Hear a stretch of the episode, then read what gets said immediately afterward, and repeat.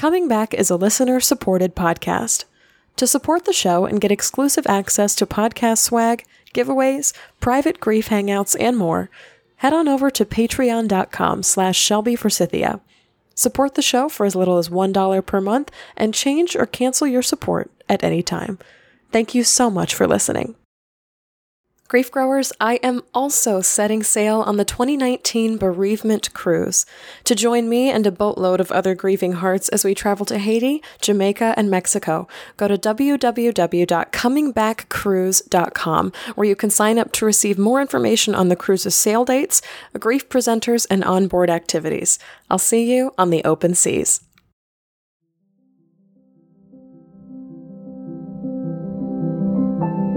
Hi there, and welcome to Coming Back, a podcast about coming back to life after loss. On today's show, I'm talking to Robin Chodak, who lost her husband to suicide in 2005 and landed in the tangled web of myths and misinformation about life after a loved one dies by suicide. Also on the show today, I'm talking about my three big fears in the aftermath of loss and sharing an interview I did with fellow bereavement cruise presenter Linda Shalidan Fell. I'm Shelby Forsythia, an intuitive grief guide who speaks, writes, and teaches powerful truths on grief and loss. My mom's death in 2013 set me on the path to becoming a lifelong student of grief, and I use what I learned to equip others with the knowledge to heal and remind them that they are not alone. Because even through grief, we are growing. Let's get started. Hello there, grief growers, and welcome to Coming Back this week. I am so glad you're here listening today. Before I get into the show, I just want to thank everyone that attended my Patreon Google Hangout on Monday. As you've been hearing in previous episodes, this past Monday, October 22nd, was the very first time that I opened this monthly conversation up to all of my Patreon patrons, and I had such a lovely time holding space for you and answering your questions on grief and loss. Just to give you some highlights this month, we talked about anticipating the upcoming holiday season and some tips for getting through it what it's like to lose the identity of caregiver when a loved one dies, and the physical, the literal physical anxiety that comes with counting the days and the months since a loved one died. These are important conversations to be having, grief growers, and you can have regular access to this space as well by supporting this podcast on Patreon. If you'd like to join me next month, simply go to patreon.com slash Shelby Forsythia and pledge to support coming back. You can pledge as little as $1 per month and get instant access to the link to join us in November's Hangout. Your card is charged on the first of every month, and you can change or cancel your support at any time with no strings attached. It really is a great way to have monthly check ins on your grief, as well as receive some other really neat podcast rewards too. So, this week I want to share an interview with you, grief growers, not just the one that's coming uh, after the top of the show, but one that I was actually a guest on this week. On Monday evening, I sat down across from Linda Sheldon Fell, who is also a presenter on the Bereavement Cruise for her Moments of Hope live broadcast. We talked for about 45 minutes about my lost story and the work that I do here, but a big, big piece of our conversation was about fear and how fear is such a big emotion in grief. I revealed my three biggest fears after losing my mother, and I'll share them with you here today. The first fear is I don't know if I'm going to survive this. Essentially, I am going to die. Second, no one will ever love me ever again. Essentially, the love is gone forever. And third, I can't trust anyone. Essentially, there is nothing stable for me to stand on. These are all huge, huge fears that presented themselves to me in the aftermath of my mom's death. And as Linda pointed out during our interview, they harken back to earlier losses in my life, ones that I thought I'd forgotten, and old, old, old ancient stories that all humans have told themselves since the beginning of time.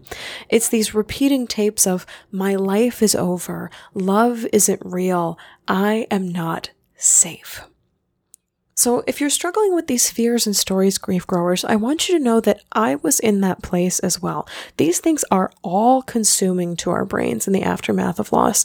And in this interview, you can clearly see me feeling into these fears and kind of going back to that place five years ago in my interview with Linda.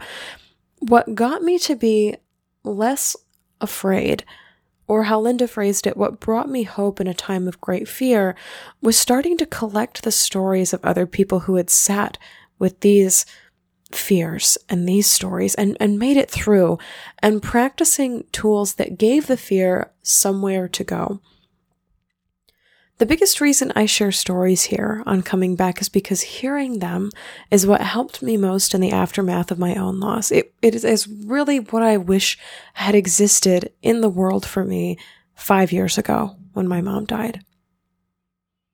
If you'd like to watch my full interview with Linda, you can visit the media page of my website at shelbyforsythia.com slash media, or you can find the interview on my Facebook, Patreon, or YouTube page. It's also in the show notes for this episode.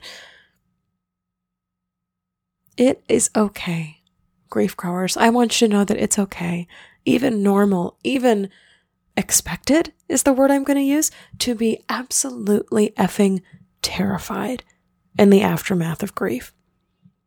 And what brings us back from fear, as I talked to with Linda Fell this week, is hearing and seeing and believing that others have lived with and beyond their own fear, and picking up tools that we can use to live with our own fears. Next up, my interview with Robin Chodak, who lost her husband to suicide in 2005 and had to learn a whole new language and a whole new dance with grief. Robin Chodak left her job after 20 years as a computer software systems analyst following the suicide of her husband in 2005. Her journey through grief led to her transformation. She has since published two books Be Gentle with Me, I'm Grieving, and Moving to Excellence A Pathway to Transformation After Grief. Robin's life purpose is to encourage and motivate others through teaching and professional coaching.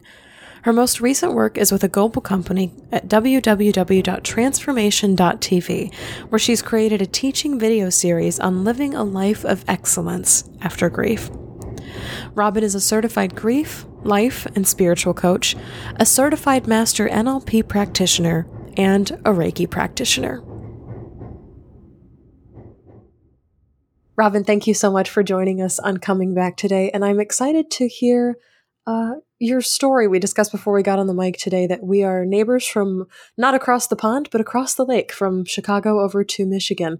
So I'm excited to be speaking with somebody who's so close by geographically. But if you could please uh, start us off with your lost story. Hi, Shelby. Thanks for having me on your show today.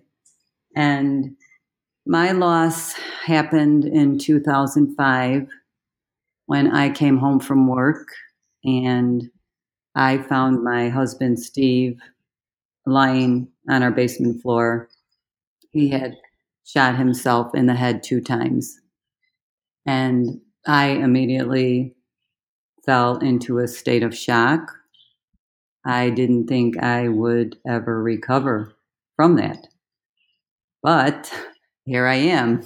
Here I am 13 years later, and my life has done a 180 degrees change. And I call it transformation. And so my journey now after recover is recovery is to help others learn to love their life after loss. And that's what I do. That's what I want to help. I'm a grief coach, I'm a spiritual coach, I'm a life coach, and my my main purpose is to really work with those who are grieving the loss of suicide because suicide loss is very complicated.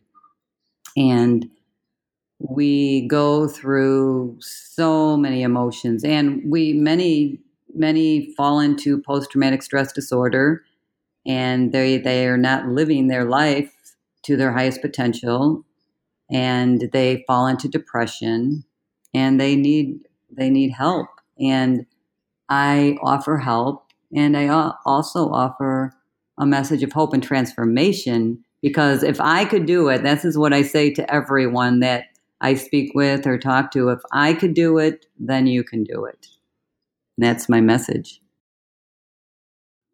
I'm so sorry for the loss of your husband and how he died, how you found him.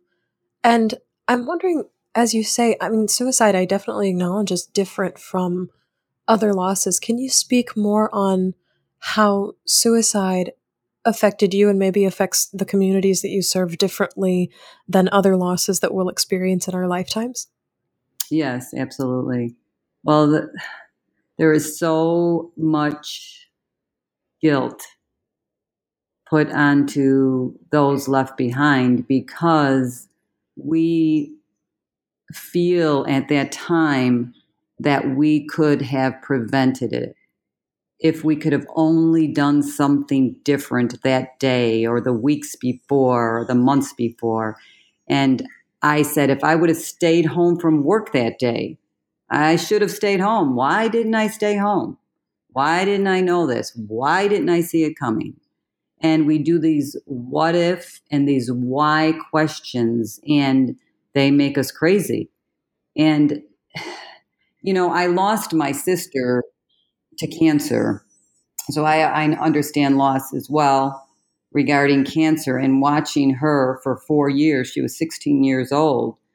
You know, just just just die and slowly die from that cancer and endure a lot of surgeries. But I experienced that loss, but I never felt that if I would have stayed home that day, you wouldn't have died or killed herself or something to that effect we feel a different responsibility when it comes to suicide and a, and we think we should have done something different. I I would think that okay, I must not have loved Steve enough. I must not have loved him enough. If I loved him enough, he wouldn't have done this. Well, you know, that's just a false belief that we have. It's one of those beliefs that we need to change. It's not about love. It's about their pain. You know, they were in so much pain, and we need to begin to understand that. And that's that's what I find working mostly with my clients is there's just so much guilt. And we know we all, as, as we grow and evolve, we know that we really can't control anyone, only ourselves and the choices that we make. So I hope I answered your question. yeah, that, that's that's perfect. It's so it's so heartbreaking because there's uh, I, I don't even know if I want to phrase it in this way, but there's almost like a preventable element to suicide, or there's the illusion of I could have prevented or I could have said, done, been something different to stop this, prevent this, stall this even from happening. Um, and I guess I'm wondering what it feels like because this is not, I did a podcast a couple weeks ago on suicide, and it's the suicide of someone close to me is not a loss that I have experienced. I think I said on that show it is a life I have not lived. And I'm wondering, I guess, what it felt like to carry that, to to have that suddenly exist into your life and then navigate the weeks, months, and years after his death.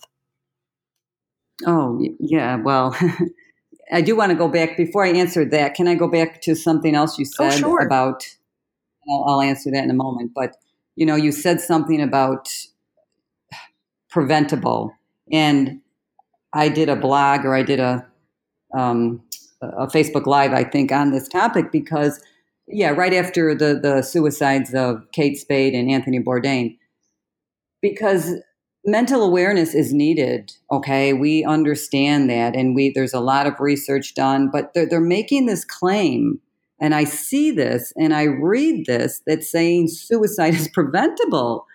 And I, I just have to caution the way this is done because at the other end, I'm on the other side, on all of us. When we see that, it, it almost adds that more guilt upon us.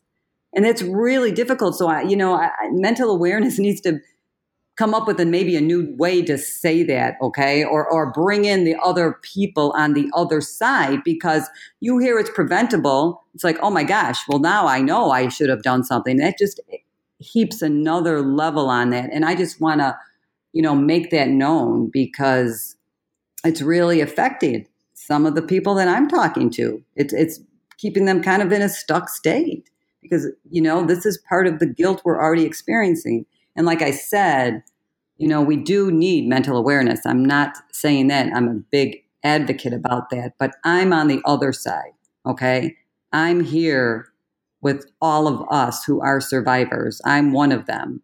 And that's who I care about. I care about us and how we are going to get through this and, you know, move beyond that and learn to live our life that we love. Okay. so does that make sense to you? It does. And, and, the way that you phrase that, it sounds like there's no regard given to the family and friends of people who have completed suicide. It's, you know, this is totally preventable. And then all the blame goes right to you. And it doesn't speak to, you know, the type of, I don't even want to use the word preventable anymore, but um, the, the type of preventable that can get out in front of the people who are considering suicide, not their friends and family necessarily, or even all parties. Right, exactly. And and you know, it's about education and it's the same thing with the word committed. And I you know, I hear from my personal community that that word is it's very hard for a survivor to hear that word because they associate that word with a crime Okay. That's what a committed usually means. You have committed a crime. And so it, it's a negative connotation on their survivor. And so what I say to my community is, you know, I don't believe that people are saying that word with a malicious intent. It's more about you. If someone says that to you, you can kindly ask them not to use that word. Okay. And it's about, again, you know, education, education. And yeah, they are our loved ones. My husband, he didn't commit a crime. You know, he he did not do a, a, crime. Okay, it was not worthy of him being punished and put in jail, and that's what the word committed is associated with. And I know people say it all the time, but and I said it, Shelby. I said it in 2005. I didn't know what what other word to mm-hmm. use. Mm-hmm. Okay, when it happened, but now I'm so cognizant of it and I don't want to offend anyone. So I've just changed my language. You know, I say died by suicide. That's how they died. So these are the kind of things that it's it's about, you know, more education for those left behind because we're here and we need to survive. And yes, I understand there's that whole group of people who are depressed and are maybe contemplating, and we contemplating ending their life. And of course, we need to embrace that.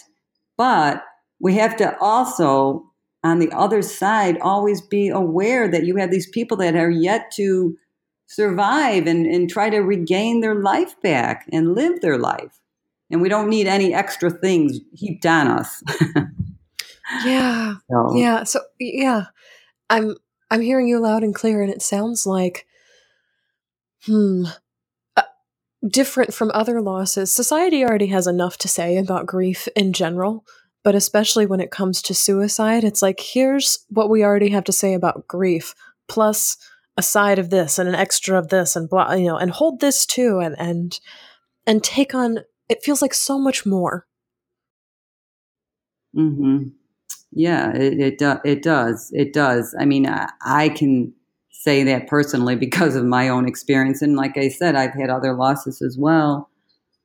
Um, and just from you know my clients and the people that I speak with and work with, it is it's it's like I said earlier, it's it's you have these extra levels of complication, but you know you can we can peel those layers away and we can begin to work on these things, okay? And we can begin to process our grief. We need to process our grief. And that's why I wrote I wrote this book, my first book called Be Gentle with Me, I'm Grieving. And the reason I wrote that is I wanted to people to understand when someone has lost someone to suicide, we need to be gentle with them. Okay. We need to be kind and with all losses, of course, but this is my experience. So I'm writing from my experience. But we need to, you know, let people know. So one of my clients said, she said, Oh my gosh, that book, it was my voice. She couldn't even speak it. And she said she just gave it to her family and said, you know, read this book because Robin's was saying what I can't say. You know, you need to treat me with kindness and let me just hold some space for me, hold space to just allow me to grieve. So I think that's really important when you're going through this. Just surround yourself with people that are going to hold this space for you and love you and allow you to just grieve because we can't get to if we're if we're we can't get to the next step and live the life we love until we've gone through the grieving process. I think something that we're pointing to here, you know, in the first few minutes of this interview is that words and vocabulary matter, whether it's changing the words that we're already using or finding somebody else's words that are like, oh, that's my voice, and I didn't even know that was my voice. I think there's so much power and connection in finding other people's stories that sound like yours or voices that echo that's what I want to say. You know, kind of that that's why doing things like this show and and reading things like your book are so important. Yes, yes. And that's, you know, Shelby, that's exactly right about voice. And that's one of the things I, I say is we need to begin to tell our stories. And because once we can share our story with someone else, then we can offer hope and encouragement. And I know you know this because that's why you're doing what you're doing. And and this is it's important. And oftentimes we can't share them right away. You know, we have to process and we have to go through it. It took me. I remember I went to my first support group for suicide survivors. I couldn't speak, I couldn't even get any words out. But I listened to everyone in that room, and there was one couple who lost their child three years ago to suicide. And I remember thinking to myself that I wanted to be in that place where they were. I didn't know how I was going to get there. I couldn't even envision it at the moment. But their story and their hope gave me hope. So I think it's important for us all to tell our stories. Can you talk about what it was like for you to start looking for hope or for pictures of people who had come back from experiencing a loved one's death by suicide? Um, because I know sometimes in the grief community, especially talking about hope or transformation or, you know, a better life or loving the life that you have after loss can seem like really trite. Uh, and and can you talk mm-hmm. about you know what that was like to start reaching for those resources? I mean, I'm asking a lot of questions all at once here, but like, was hope what you were looking for, or were you looking for something else? Well, I was just looking for wanting to survive because there was one point where I just thought I didn't want to go on. I actually attempted it, sat in my car with the engine running, and said, I just want to join Steve. It's I just didn't feel any hope at any point at that time. And there was a very profound, specific presence, and something just said to me, no. And when I reflect back on that, I realize that, you know, the difference between Steve, you know, ending his life and me not ending my life is I wasn't, you know, a depressed, I wasn't in depression and I wasn't in pain. And I had my logical mind still at work. And when you get to that place where you choose to end your life, your your mind is not working properly. Okay, so I did have that moment, and when I realized that okay, this is not the time, I just had um, my grand, I had a grandbaby. She was born, and I thought, you know, it's not. I can't check out on her, you know. So anyway, I just decided that I was going to stay, right? And what I did was kind of retreat, but that re- retreating well, first of all, before, let me just say, I needed to get help because I knew that those thoughts of ending my life were not good. So I actually, I went and I sought help. I saw a psychotherapist and I saw a, um, a, a coach and I went to support groups. So I think it's very important for survivors to seek help. And then, like you said, was there hope? Well, it was a very slow process. But I had to spend, I spent a lot of time alone. And it's, it's almost as if I would walk and walk and walk. I would walk to Steve's grave every day, and it was about a, a, a round trip, six mile walk. And it was, I, I call it now a walking meditation, which it really was because I was able to just,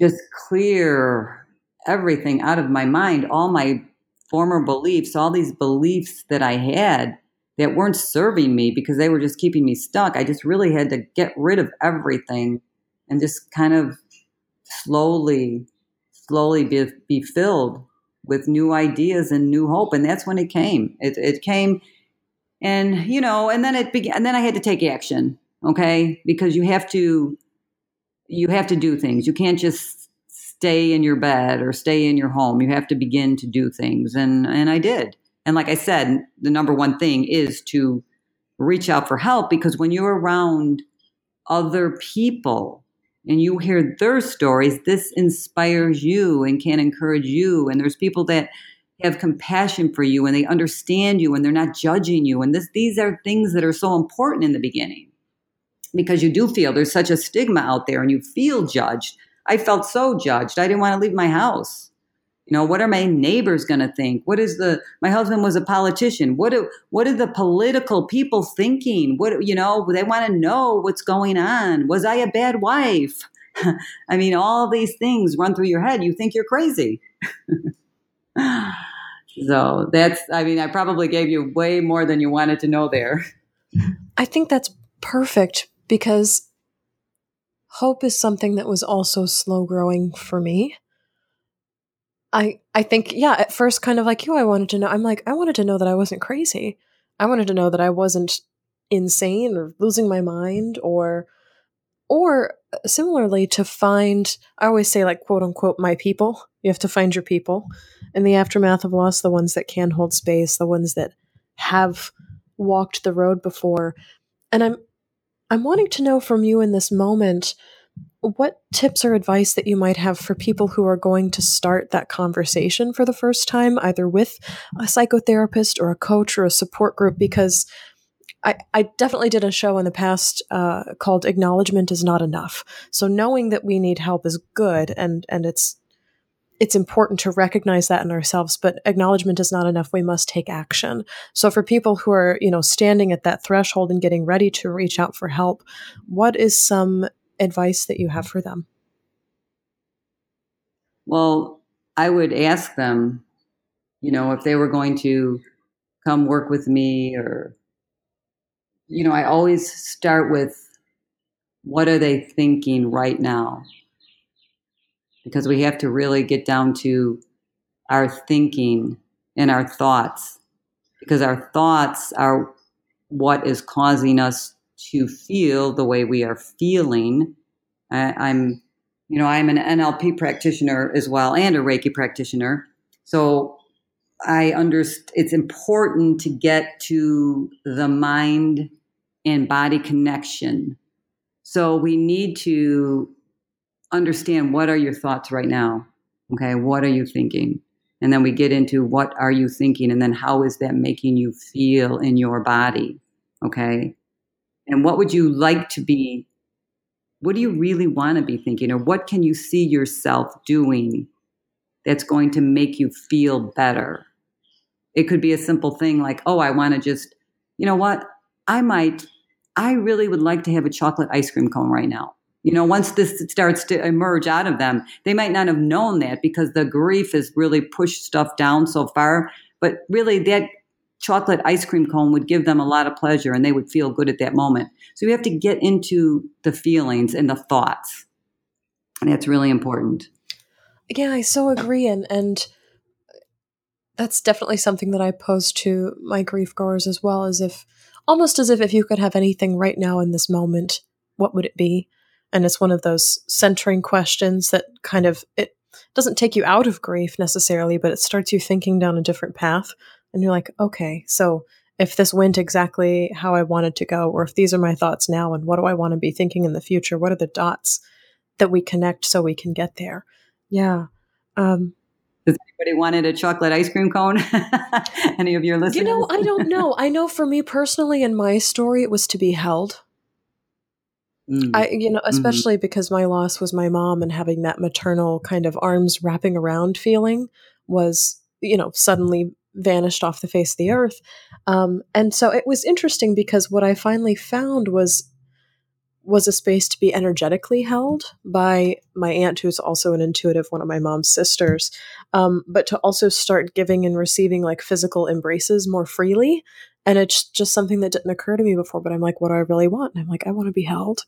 And so to to hug people, to stand beside people, to touch their shoulders, and then to be energetically held in, in spaces like meditation or or Reiki or things like that were were supremely helpful. But I didn't know that that's what I wanted until somebody asked me that question, and that was pretty much the pivotal moment in my loss is when God or the universe or whoever you know looked at me and said, "I wish you would just let me hold you," and I was like, "Oh, that's exactly what I want." I had no idea. Well, that was that's beautiful that you were able to, you know, receive that and, and and really connect with that too. You know, I mean, that's the that's really the first step. I mean, understanding that that's really what you what you desired. And I'm so sorry for your loss, Shelby. Yeah, thank you for saying that. And it, it comes through in different ways, which I think is uh, probably true for you and your community as well. I'm wondering what what stereotypes about suicide do you work maybe the most hard to dispel or erase or correct? Hmm. Well, like I said, you know, the the stereotypes, there still is that stigma. and you know, there is a religious stigma. And I actually had to, you know, really rethink all my religious beliefs because my husband and I we were we were deacons in our church and and the church that I was going to they there were many that believed that because Steve died by suicide, that he wasn't going to make it to that place up there that people call heaven. And instead, he was going to make it to that place called hell. And boy, that really caused me to change my thinking because I thought, how could this supreme entity, God, which I use that word God, can call creator of the universe or whatever you choose, but the supreme entity, like, put this person, my husband Steve, who was the most loving, giving man I had ever known, burn in hell for eternity. I just couldn't resonate with that. So that's that's that's a difficult place for many, many people. It is. There's a wrestling with religion that happens. Yes, yes, absolutely. And until, you know, that was kind of one of those things that was keeping me stuck early on because I was had I had to like you said I had to wrestle with that and I had to bet and I'm like who do I want to believe? Am I going to believe this system that was ingrained in me since I was a child. And now that this tragedy happened, it allowed me to begin to really examine all my beliefs. And I realized, you know what? that's a belief that's not serving me and where I want to go. Because if I continue to believe that, then I would still be stuck. And that's when I left the church. I pretty much left everything. I left church, I left politics, everything, because those were two organizations I was very, very involved in. And it was amazing because I didn't have to have all these imposed ideas in my head. And I just began to you know, remove those and allow new ideas to come into my head that moved me in the forward direction, not ideas that would keep me stuck. So, does that make sense? You understand what I'm, I mean about that? It does, and it makes sense that that these identities of being aligned with the church and aligned with politics would fall away as a result of everything that had happened. Mm-hmm, mm-hmm. Um, I, I want to move now into the role as a presenter that you're playing on the bereavement cruise. And you mentioned this phrase earlier, and I noticed it came up in, in the description of your presentation on board as well, which is loving your life after loss. And I'm curious first as to how you got to love your life after loss, because living life after loss is one thing, surviving, staying alive, you know, uh, doing the day to day is one thing, but to fall in love with the life that you've created for yourself after loss is another. And then how are you transmitting that to other people on the bereavement cruise? Oh, yeah. So I'm very excited to be one of the presenters, and I know you're you're with us too, Shelby. So that's going to be great to meet you in person. And I'm so excited. exactly, exactly. And um, so this will be this is the third cruise that they're doing. This will be the third annual, and this is my first time presenting.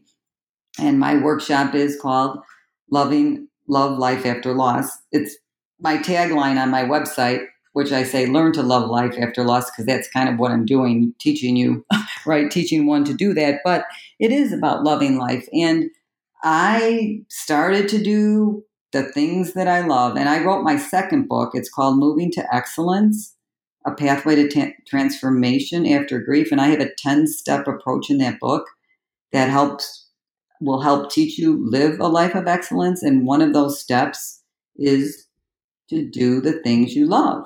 And, you know, you may not even know what that is in the beginning, but you begin to be open and you experiment.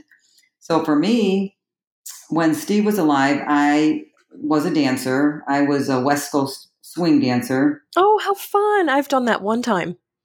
Oh yeah, it's, Loved it's, it. There's so many dance clubs in Chicago area as well, and it, lots of fun. But my husband didn't dance, but he was my biggest cheerleader. He would come to me when I would do competitions and travel with me, and you know just cheer me on, and it was great. Well, after he died, I said, well there's no way I'm going to this dance community. First of all, I don't want everybody to know that my husband died by suicide. So there's that stigma again. And it's like I just wanted to run away from it and forget it. And I didn't want to be questioned. And I just said, no, I'm not dancing ever again. Well, word got out, and this one woman contacted me, which was ironic. We had been in a little dance group together and we had done a performance together, but I had no clue what had happened to her. Well, her fiance had died by suicide. She was the one to find him. And she contacted me. Oh, wow.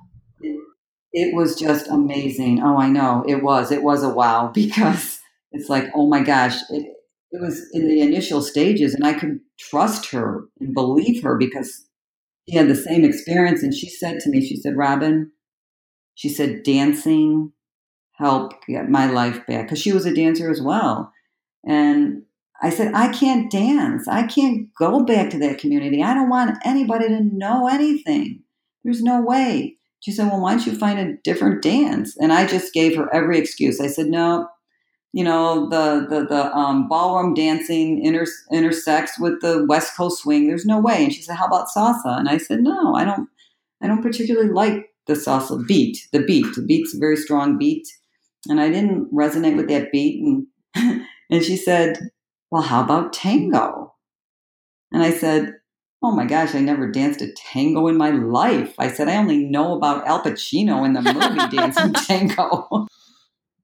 you know, the, the scent of a woman. And so it was so strange because talk about the, the energies of the universe or whatever. I went home that night, you know, to my home alone and went up on the computer and I Googled tango in Chicago and you know what? There was a class offered, and I had nothing else to do, nothing else to do in my life. And I thought, I'm just going to try it. I needed to start to be brave. I needed to start to do things on my own without my husband as a single person. And boy, I'll tell you, it took a lot of courage, but I did it. And that's what changed my life. It was one of the things, you know, that changed my life. I started doing tango, and that's where I met my current husband at tango. Is doing a different dance. So, yes, yeah, doing a different dance. I love that. That's a great metaphor for it. Yes, different dance in life. And so I, I just, uh, tango is amazing. And I said, I will do tango till, till I die. because it's one of those things, you know, it just it gets you, you, you got to find something you love that brings you joy and passion. And it's just a matter of getting out there and trying some things. It is, and I often talk about grief being like a an experiment or like an involuntary scavenger hunt. And so you're you're going on this this mm-hmm. journey, and you're not really sure what you're going to find, but you're trying things on and finding things all along the way that that may or may not fit, that may or may not suit you. Uh, so, so what can people expect when they roll up into the bereavement cruise and sit in your workshop? Well, well, let me see. We'll do a couple. Um, it's going to be just more of a, you know, a, a session. We're not going to do any hands-on things. We're not going to do a, a walking meditation or anything. We're on a cruise. It's kind of hard, but you know, we're going to talk about grief, and we're going to talk about some things about grief that they may not have heard. And then I want to just move right on over to how do you learn to live the life you love? And one of the things is, you know, like I said, you're going to, you know, do things, think about doing things you love. So, and hopefully they get excited. I mean, I want to get people excited that, hey, you know, this is possible. Hey, if I could do it, then you could do it. And just spark that desire and that hope within them. Because that's really all, you know, we're, we're all just planting little seeds along our way on our journey. And when, when the person's ready, you know, we hear a lot of information, just like you said, you know, the words and the voices and everything. This is all going into our minds. And we hear it and we plant these little seeds and when someone's ready, you know, they're going to take that and that's, that seed will just grow and maybe they will. They'll, they'll, they'll go on that scavenger hunt, like you said, and they'll find something that they like. And that could be the thing that changes their life. And so that's really what I want to do. I want to, you know, spark someone's desire for wanting to really love their life because it's it's not just reserved for a few it's for all of us yeah, and I think your gift is asking the right questions and putting people in that frame of mind where they're not only thinking about their loss, they're shifting from here's what I've lost to oh yeah, here's what I love. And I think it's different because in in the aftermath of loss, pretty much our only focus is on everything that's falling apart. So to take that gaze and to kind of shift it, you know, not a 180, but a soft a gentle with me, I'm grieving shift uh, to what do you still love? What still, you know, speaks to you in that way? It's such a great self inquiry after loss and can, yeah, and can spark that inspiration to be like, okay, maybe this is possible because there are things that I still love that exist out there in the world. Right, right. And, and, you know, as we go, and for me, it, it, that was perfect the way you described it because I already loved the dance. I just needed to find a new dance. But if it, you know, there's other things that I have found that I, I love now that I didn't know existed. So it's a matter of, yeah, experimenting. And really it's, it's, it's as you're on your journey of self discovery, you're finding more things about yourself that, yeah, you know, maybe I do have a gift. Maybe I, maybe I, I can paint. You know, you might have tossed it around when you were young or whatever, and you just threw it and threw it away. And it's like, wait a minute, you know, maybe I can do that. So you kind of open up, you know, to possibilities, and that and that's key. Robin, this has been such a joy talking to you today because it's often hard for people to put suicide and loving life and possibilities all in the same group together, all in the same sentence together, even. So I'm wondering, before we get off the air for the day, where online people can find you, where they can find you in person, where they can find your books as well, if they'd like to get in touch and become a part of your community. Okay, yes. Well, it, it's easy. My website is www.robinchodak. It's my name, all one word, Robin, R O B I N C H O D A K, robinchodak.com. You can find me there. And uh, pretty much everything is on my website. I do have a YouTube channel. I have a Facebook support page for suicide survivors, and that is called it is called oh it's yeah it's it's called Recover Now from Loss. So it doesn't say suicide survivors in the title, but if you Googled Facebook suicide survivor support, you'll see it. But if you were typing it in facebook.com, it would be Recover Now from Loss. Okay, and I'm on Twitter as Suicide Recovery. I'm on Instagram as Robin Chodak underscore coach. And I'm actually also about a couple months ago, I started working for this company, Shelby. It's um, called transformation.tv. And I love working with them because their message is about basically helping people, helping everyone get a better life. And it has a lot of authors and teachers on here. And they all have different messages, and I'm on there because of my grief experience. But I do a um, bi monthly interview. So I'm the interview host, and I get to interview all these amazing teachers, kind of like what you get to do. It's awesome, right? When you get to talk with people. oh, it's so much fun. I get to I get to be a fangirl and an interviewee at the same time. I'm like, I love your work. Let's have a conversation about it. Exactly, exactly. So I get to do that every two weeks, and I do love it. And I, I just like last week, I had this this woman talking about the angels and her experience with the angels. So it's just so interesting. So I I love that. But you can all of this is on my website. Pretty much everything that I'm talking about will, you know, you'll get directed from my website somewhere. And I actually just posted. I'll be speaking doing a presentation at the Unity Church in Naperville in August. That's on my website. And then, of course, um, as you know, you know we're all putting out on social media about the bereavement cruise, so that's on my website. And um, congratulations to you, by the way, Shelby. you are just getting so many people to sign up. That's so awesome. It's so much fun. It's so unexpected, but I thank my grief growers every time I get on the air. I'm like, this is so cool. I cannot wait to meet all of you. Because the weird thing about a podcast is you very rarely meet the person, the people that you're speaking to. And so I'm like, we're all going to be on a boat together. This is going to be so much fun. Yeah, yeah, yeah. No, it's great. And I hear your, you know, it's so funny because I get to hear your voice often. I hear it on the call for the bereave, the bereavement um, call that we're on. And you have a beautiful voice, by the way. Thank you. And then I got to see you on your Facebook Live today. So that was really cool too. I do try and let people, you know, see, I, I, try and maintain as much transparency as possible. I think with grief, and you probably know this as well, is it's so important to, to not be like an invisible talking head or like words on a page with no human behind it. I think it's so important to to really be like, this is me, this is my story, you know, here's what I have to offer.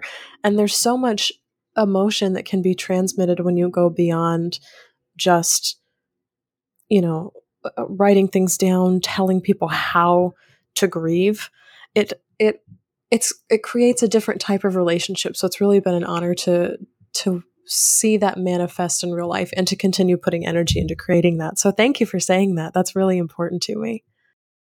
Oh, good. Well, you're very welcome, and thank you for all that you're doing, and thank you for for having me. I'm I'm glad to be on your show, and and I hope that you know we'll get some more people on the cruise, and and then people go to my website. They they can get information. They can order my books, and you know if they need some coaching, I would be more than happy. I offer a 20 minute discovery call to see if we like to coach together and I'm just here. I'm just, you know, I'm doing what I believe that I need to be doing at this moment in my life. And that is to offer hope and transformation for those who have lost loved ones, especially to suicide. And you are doing brilliant work in this world. Thank you so much for coming on today. Well, thank you, Shelby. So that's all for this episode of Coming Back. Thank you so much to Robin Chodak for coming on Coming Back today and really breaking down some misconceptions about suicide. There is still so much to be done and so much to be known to address suicide in our culture, and I'm so glad she came on to shed light on it. Robin came back by dancing a new kind of dance and by listening to the stories of other survivors of suicide. You can find a link to Robin's website in the show notes. Receive a week's worth of grief healing and workshops in the Western Caribbean on the 2019 Bereavement Cruise. You can always request more information free at comingbackcruise.com. If this show has changed the way you see grief and loss, go to patreon.com slash Shelby where you can pledge for as little as $1 per month and get some very cool podcast rewards for doing so, including that monthly grief support hangout with me. Thank you to Denise, who became a new patron this past Monday and joined me live for my monthly hangout. It was so good to meet you. If you liked what you heard today, you can also support this show by subscribing on Apple Podcasts, Spotify, Google Podcasts, and by telling a friend about coming back, because you never know what someone you love is going through. Thank you to Mr. Addy Goldstein, who composed our theme music. You can find me on Facebook at Shelby for Forsythia Intuitive Grief Guide, Instagram at Grief Guide Shelby Forsythia, or simply shelbyforsythia.com. If you'd like to leave a question or comment for a future show, leave a voicemail or text 312 725 3043 or email me at shelby at shelbyforsythia.com. As always, my dear grief growers, it was beautiful sharing this space and time with you today. I see you I am proud of you and the work that you're doing in the world. And I love you. Because even through grief, we are growing.